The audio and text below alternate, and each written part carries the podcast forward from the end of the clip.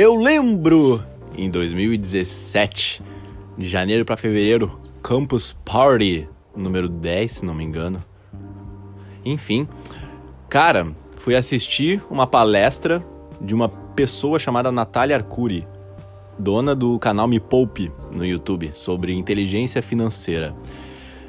E cara, aquela palestra foi um marco na minha vida. Através dela, eu que não sabia nada sobre dinheiro, em relação a investimentos e rentabilidade, fui naquela palestra porque o título me chamou bastante atenção e eu não lembro qual era. Mas lá, a Nath compartilhou o mundo dos investimentos para quem estava presente. Isso é, tesouro direto, ações, compartilhou a possibilidade, sabe? Pra alguém totalmente leigo como eu e a maioria da galera que tava lá. Velho, eu, na minha sapiência de 17 para 18 anos, não, se era 2017, eu tinha 19 anos, cara, eu mergulhei, velho. Eu fui atrás do canal dela e eu assistia muitos vídeos na época lá da Campus Party e continuo assistindo quando o assunto me interessa. Em relação a tesouro direto, em relação a fundos de investimento imobiliário, em relação a ações, corretora de valores, saca? Meu, literalmente ali foi o meu despertar do mundo financeiro. E, velho, eu tinha 19 anos, cara. 19 anos. Agora eu tenho 21, saca? Ainda não é nada perto da dimensão que a minha vida vai tomar aí nas próximas décadas. Velho, depois... Eu tava em São Paulo, né? Depois que eu assisti todo o canal dela, assim, absorvi. E principalmente a sacada que eu tive sobre previdência privada me fez tomar uma atitude que é começar a investir na minha previdência com 19 anos, tá ligado? Meu, fui até uma seguradora, abri uma conta pra mim, fazendo aportes mensais. Tem uma previdência privada que eu tô ligado que... Comecei com 19, saca, velho? E eu provavelmente vou usar essa previdência lá nos meus 50, 60 anos. Imagina, cara, o retorno disso no longo prazo se tu tem uma boa carteira, digamos assim, de previdência. Daí não só isso, velho. Fui ampliando meus horizontes, né? Passando de previdência privada, antes meu primeiro investimento foi no Tesouro Direto, saca? Fui vendo qual a melhor corretora era, quais opções tinha, tudo muito confuso, meu Deus do céu, mas vamos com calma aqui, aos pouquinhos, passo de formiga. Isso em 2017, até que... Em 2018, em março, eu lembro, fiz minha primeira compra de ações. E daí fiquei pé atrás, assim, aí vendi um pouco, aí comprei mais, aí vendi de novo, aí fui indo. E aí eu tinha uma estratégia de curto prazo, aí depois eu vi que ações era melhor focar no longo prazo, aí eu fui descobrindo sobre dividendos, aí eu fui descobrindo um monte de coisa foi se abrindo pra minha cabeça, tá ligado? E muitas delas ainda são muito confusas, principalmente quando se trata de avaliação de ações e as métricas que tu usa pra fazer toda essa operação. Mas, brother, o que eu quero dizer com esses 3 minutos de podcast até agora, velho? Que o mundo dos investimentos é uma bênção, cara. É uma bênção porque se tornou fácil pra caramba tu aprender sobre. Cara, até 2010, por aí, anterior, as únicas informações que tu tinha sobre investimentos não eram nada didáticas, sabe? Era muito complexo para alguém que é leigo, sabe? E com a evolução da inteligência financeira focada pras massas, sabe? Literalmente uma educação financeira unindo entretenimento, canais como Me Poupe, o Primo Rico, e o Thiago, não lembro o sobrenome dele, da Suno Investimentos.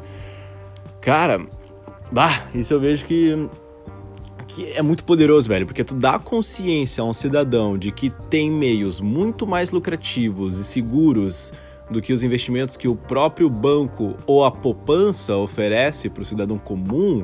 Isso já causa um despertar ainda maior, velho, que beneficia a todos, tá ligado?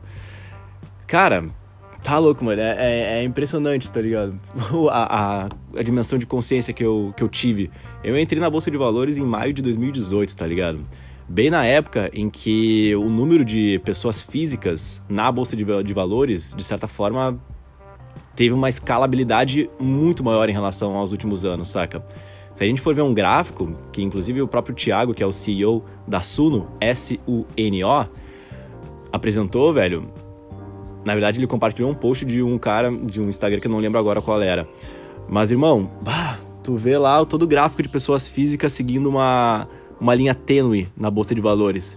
Em 2018 e 2019, boom, cara, teve uma explosão assim absurda, cara, de 500 milhões de novos brasileiros investindo... 500 milhões? Não, 500 mil novos brasileiros investindo na Bolsa de Valores, velho. Vai, isso é impressionante, cara, porque tu gira, faz um giro, assim, um capital de recurso pro mercado muito interessante, assim, pra quem antes estava só destinado à poupança, sabe? Que nem apresentava um rendimento tão fera, assim. Então, consciência sobre investimento, pra mim, brother, com 21 anos e ter começado aos 19, eu vejo que isso é uma arma ultra poderosa que eu tenho ao meu favor, velho. E como eu tenho consciência de que a maioria das pessoas que me escuta tem menos de 30 anos, velho, eu recomendaria se aprofundar nisso o quanto antes, tá ligado? Dá trabalho, sim, é um investimento não só de dinheiro, mas de tempo que tu vai fazer e ainda com aquela incerteza se vai dar certo ou não. Eu lembro dos primeiros dias que eu investi, ficava checando investimento, crente que ia variar bastante. Mas não, cara, hoje eu tô muito mais paciente e focado numa estratégia de longo prazo. Hoje as ações que eu tenho posição, quando caem, não me abalam, saca? Tanto, porque eu tô ligado que eu tô nesse jogo pra, 5, 10 anos, 20 anos, saca? E monitorando constantemente, mas não todo dia, como eu costumava fazer.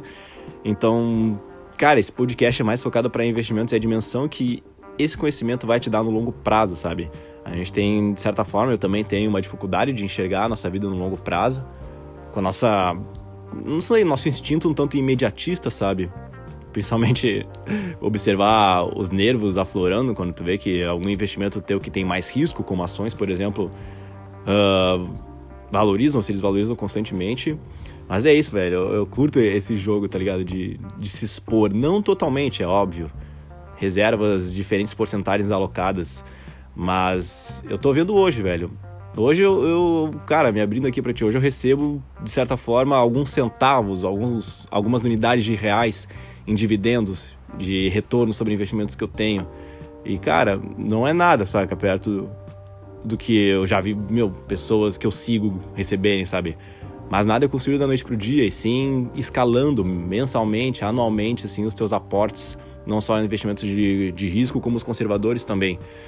E velho, é uma benção ter toda essa informação ao teu dispor de graça, a grande maioria, né? De graça, uma informação de qualidade, explicada de um jeito que qualquer pessoa que se preste a se concentrar lá entenda, sabe?